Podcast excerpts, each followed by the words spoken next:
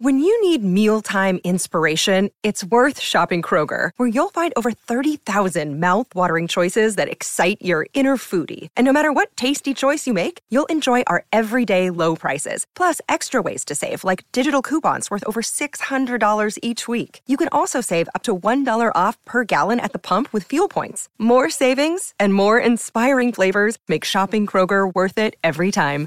Kroger, fresh for everyone. Fuel restrictions apply.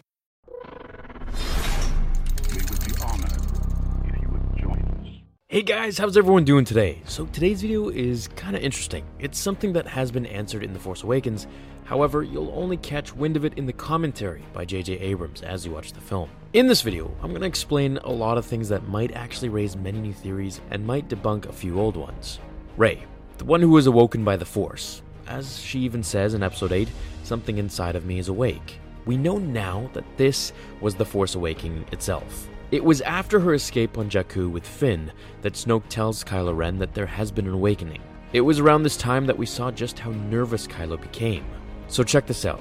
I think there are some parallels here that could be drawn from the old trilogy. What do you think? Vader was afraid of being replaced by Sidious, by a new, younger, more powerful apprentice, and Kylo, who is a wannabe Vader, is afraid of being replaced by Snoke. The girl he's heard so much about, as he says to her on Takodana, makes us wonder has he ever met her before? Well, according to J.J. Abrams' commentary during that very scene, in his words, he says, They've never met, but he's heard of this girl. Kylo knew that if Snoke was so interested in this new awakening, it could mean his position could be jeopardized to be not only commander or leader of the First Order below Snoke, but rather his dream to be trained by Snoke in the ways of the dark side, to develop his powers and complete his training, so that he could fulfill his dream of becoming as powerful as Darth Vader, which Rey revealed was Kylo's greatest fear. When Kylo Force pulls Mitaka just after his fit of rage on the consoles, he becomes so angry because he's afraid that the girl he's heard so much about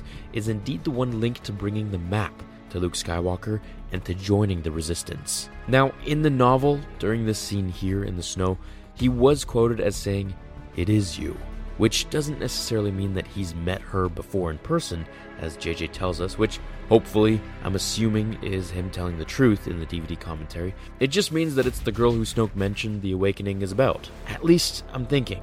So now that this kind of blows away any theory about Kylo and Rey having known each other before, assuming JJ is once again telling the truth, then I guess that means Rey was never part of Luke's Jedi Academy, if I'm right, and therefore never met Ben. So I'm wondering, in the Force back vision that she had, was she really there, or was it just that? A Force back projection of Kylo slaughtering the younglings at Luke's temple, or whoever it was that he was killing.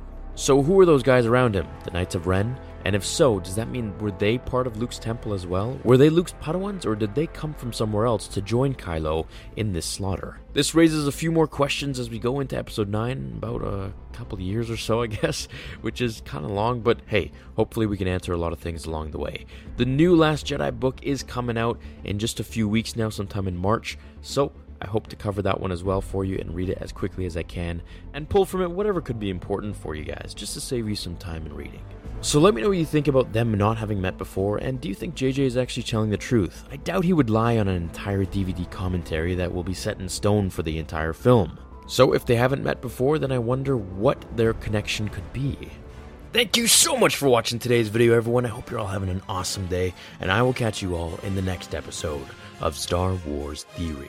Until then, my fellow Jedi and Sith friends, remember. The Force will be with you always.